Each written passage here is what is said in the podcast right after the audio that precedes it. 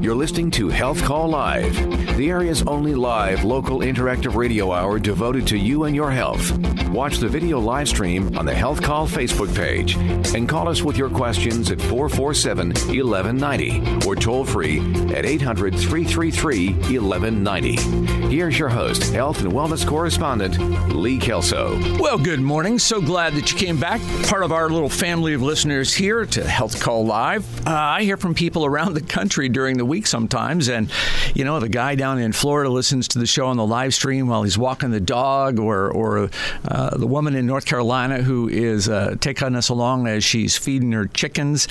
it's great that uh, folks are listening to us on the WOWO live stream. You can find that by just going to the WOWO webpage. And, of course, catch us on the podcast after the fact. Um, always great to hear from people around the country. I'm really surprised at how this little audience has grown and, and glad to have you here each Saturday morning and hanging out with us. I want to start today with a topic that really deserves a little bit of a disclaimer. It's kind of a fair warning to anyone who might be uncomfortable thinking about, well, about death and what happens after we die. We all have a decision to make, right? I'm one of those millions of people who have agreed to donate my eyes, heart, kidney, liver, whatever, whatever is helpful to someone else, fine but I've never really considered donating my entire body. So we're all sort of aware that body donation is an option, right? I mean, giving your body to science, we've heard that before, but what does it really mean? How does it work? Who does it help? And what happens to my body during that process? So we're going to answer all those questions in this half hour. If that makes you uncomfortable and you want to step away, I get it. No, no big deal. But uh, you're going to find it interesting, I think, to hear from Kelsey Byers from the Anatomical Education Program at the IU School of Medicine. So, again, if any of this is going to make you uncomfortable, hit that button. But I hope you will stay tuned and, and be interested in learning how the process works and what makes donating your body to science so important to medical students. Let's begin with something that you might not know about whole body donation, and that is Kelsey wants you to be aware that your gift won't necessarily help discover a new treatment or help cure any particular disease. Whole bodies are utilized by medical schools to teach anatomy. But what we are not doing is tailored research. We're not going to be able to say, directly promote the finding of a cure for a certain disease. That may be important to a donor's family, and they may think they want to donate their loved one's body to that particular effort. But what I like to say to them is to turn it around and think about that donation furthering medicine as a whole. So, educating incoming young doctors, dentists, physical therapists, physician's assistants, and helping those future healers uh, work toward medicine as a whole and finding those cures as um, a scientific community. You know, I guess I'm kind of surprised that um, we still need bodies. Uh, it, you know, it, seems kind of an analog experience as opposed to doing it through some digital virtual reality kind of scenario. What's the advantage of actually having a body in the lab with me to learn with? Sure. At our program, we like to say that we foster the humanity in human anatomy. And what that means to us is that uh, there's a certain element that you can't get from a textbook, or even as good as some of the virtual atlases may be, um, that that's a resource to look to, say, a virtual dissector and be able to zoom in on structures. Uh, those are very cool. But first of all, how did that get made? It got made through somebody's anatomical gift that was a body donor. Um, but also, for our students, we think of our donors as their first patient. And we're trying to graduate well rounded healing healthcare professionals. Uh, so we want them to stay in touch with the humanity of their first patient and their own humanity. And uh, body donation and the ultimate dissection that happens at the medical school is a rite of passage for these students that um, we think attracts them to the universities in Indiana that are able, through our, the generous gifts of our donors, to offer them that opportunity. So let me just be clear about that. Are, are, are, my, are the students who are going to be working on me, do they know me? Do they know my name? Do they know anything about me at all? They know some limited information. We keep it um, within the confines of HIPAA and how uh, we would treat just in any other healthcare context personal health information. So the students that are working with a donor, they will know the donor's sex, obviously, their age, um, their occupation, the cause of their death according to their physician on the death certificate. Uh, we do not share during the course personal identifier information like names or the town you're from, but families and students can share that information after the course has concluded if they choose to. So when I'm uh, in in the dissection lab, uh, is it going to be one group of students that I'm going to be working with this whole time, or is my body kind of shared among a group of students? A little of column A, a little of column B. Uh, a first patient is assigned to a group of usually four to six students that are assigned to that pod. They'll work specifically with that donor, kind of take ownership of that donor uh, through the course of the semester or the school year. However, uh, we do have obviously an opportunity to learn from each other. We do peer teaching in our labs, so that may mean that the students are shifting around to see interesting structures all throughout the lab, and in that way get to you know take advantage of all of the gifts that have been made. But generally speaking, there's one first patient uh, to a group of four to six students. How long am I going to be um, in that lab? How long will you be using my remains? Our program can take up to two years from the time of death through to the cremation and return to the family. Um, it can be as short as a couple months. It just depends on the needs of the school at the time and what classes are forming. Uh, but we like to make sure that all donor families are aware up to two years, and you'll hear from us at the conclusion of the class. And then what happens? I'd assume you're returning i'm assuming you're cremating my remains and then returning them to me but but then what how does that happen Sure. Yes, all donors are individually cremated at the conclusion of their lab, and then we contact the next of kin with a letter, and we wait for that letter to be returned to us. It's kind of a form where the donor family will specify their preferences and uh, sign it and return it to us. And the options there are to return and urn with an in person appointment. You can come see us at our offices in Indianapolis and we'll sit down with you, talk about the class that your loved one was a part of, return the urn with the cremated remains. Uh, most of our families, since we're a statewide program, can't necessarily pop over to Indy easily, so we utilize the United States Postal Service, and they do have a very regimented structure. Those packages are well marked um, and they're handled accordingly. They they know that we have human remains uh, inside that securely boxed urn, so we send those with signature required and insured.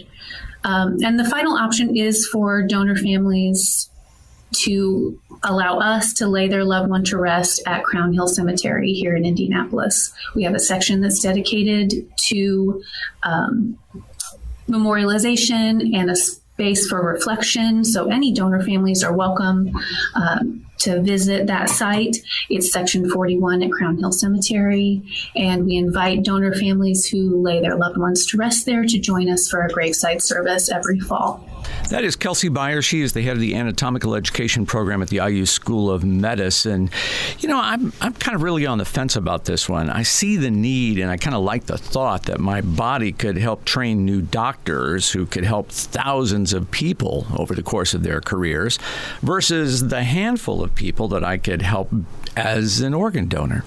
So, you know, I'd like to know what your thinking on that is. So shoot me a text at 46862, 46862 let me know what you're thinking about right now about that and, and any other questions you have about this process. So, exactly what is that process to donate your body? What papers do you have to sign? Can your family keep it from happening? If they disagree, can they step in after your death to block that process? And when you donate, does anyone profit? Does it save you money? We're going to talk about all of that and much more as we continue here on the Health Call Live Radio Hour on WOWO. You're listening to Health Call Live, your regular Saturday morning appointment with healthcare professionals, where treatment is always painless and there's never a copay. Here's your host, health and wellness correspondent Lee Kelso. So, we are talking this half hour about donating your body to science. So, I'm going to repeat that disclaimer. If that makes you a little uneasy, fair warning, you know what to do. So, I connected with Kelsey Byers. She is the director of the IU School of Medicine's Anatomical Education Program. When you donate your body, it's assigned to a team of medical students who will donate your body, uh, who will study your body in a dissection lab for a period of up to two years. And there is a video version of this interview that's up right now on the Health Call Live website, a little longer in more detail than we had the time to get into here. If you want to see that, you can go check it out. But let's begin moving away now uh, from what happens in the lab and more to what happens as part of the process. How do you get engaged? How do you donate your body? What is that process? And what does it mean? And here's the big question a lot of people ask once I sign the paperwork, can I change my mind? Yeah, absolutely. Things change. People move, uh, get remarried, priorities change. Kids step in and say, "Oh, mom, do you really want to do that?" Um, and at any point, any registered donor can call us up and let us know, or um, revoke their permission, their certificate of bequeathal in writing, and we will happily unenroll anyone who's decided that body donation is no longer for them so you would never know, though. I mean, if when I pass away, it's up to my family to notify you. So if they don't want to do this, they can kind of muck things up, right? That is true. We do rely on somebody to call us to report an enrolled donor's passing. So at the time of registration, we're going to supply our donors with a letter stating uh, that we acknowledge their registration, thank them for their altruism, and we also send a wallet card. So similar to the heart on your license that denotes you're an organ donor, this is something you can have right next to your license that states you're a whole body donor, has our phone number there. Um, but we do rely on a healthcare professional a first responder or a family member to give us a call at the time. So for families that aren't quite on the same page, there is a possibility just to not go forward with the donation at that point we do hope that donors, when they register, discuss this with their families and make sure that everybody is um, has their questions answered and everybody's on the same page. And where does this process start? I'm assuming online. I go to your website, which we'll show everybody and put the link in the description below. But uh, how? What's that first step? Perfect. Yeah, most people. Uh, still call us, just ring us up on the phone and ask for information. We mail out a lot of information packets. And if everything sounds good, um, fill out the two forms. There's a certificate of bequeathal. That's the legal gift. We want two witness signatures on that form. That's the individual person filling out uh, their name, address, social, date of birth, and stating their intention to donate their body for education to the anatomical education program. What would disqualify me if I still want to have uh, be an organ donor, for example? Is that possible in in this uh, process of bequeathal?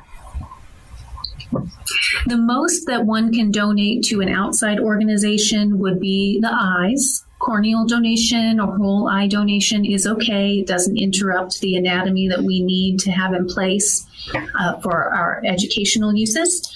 But any more invasive interruption of the anatomy, like an autopsy or donating organs or tissues beyond the eyes, unfortunately, that would disqualify someone. There are also height and weight restrictions and some certain conditions. So we have a list of infectious diseases, which does include COVID 19 pneumonia.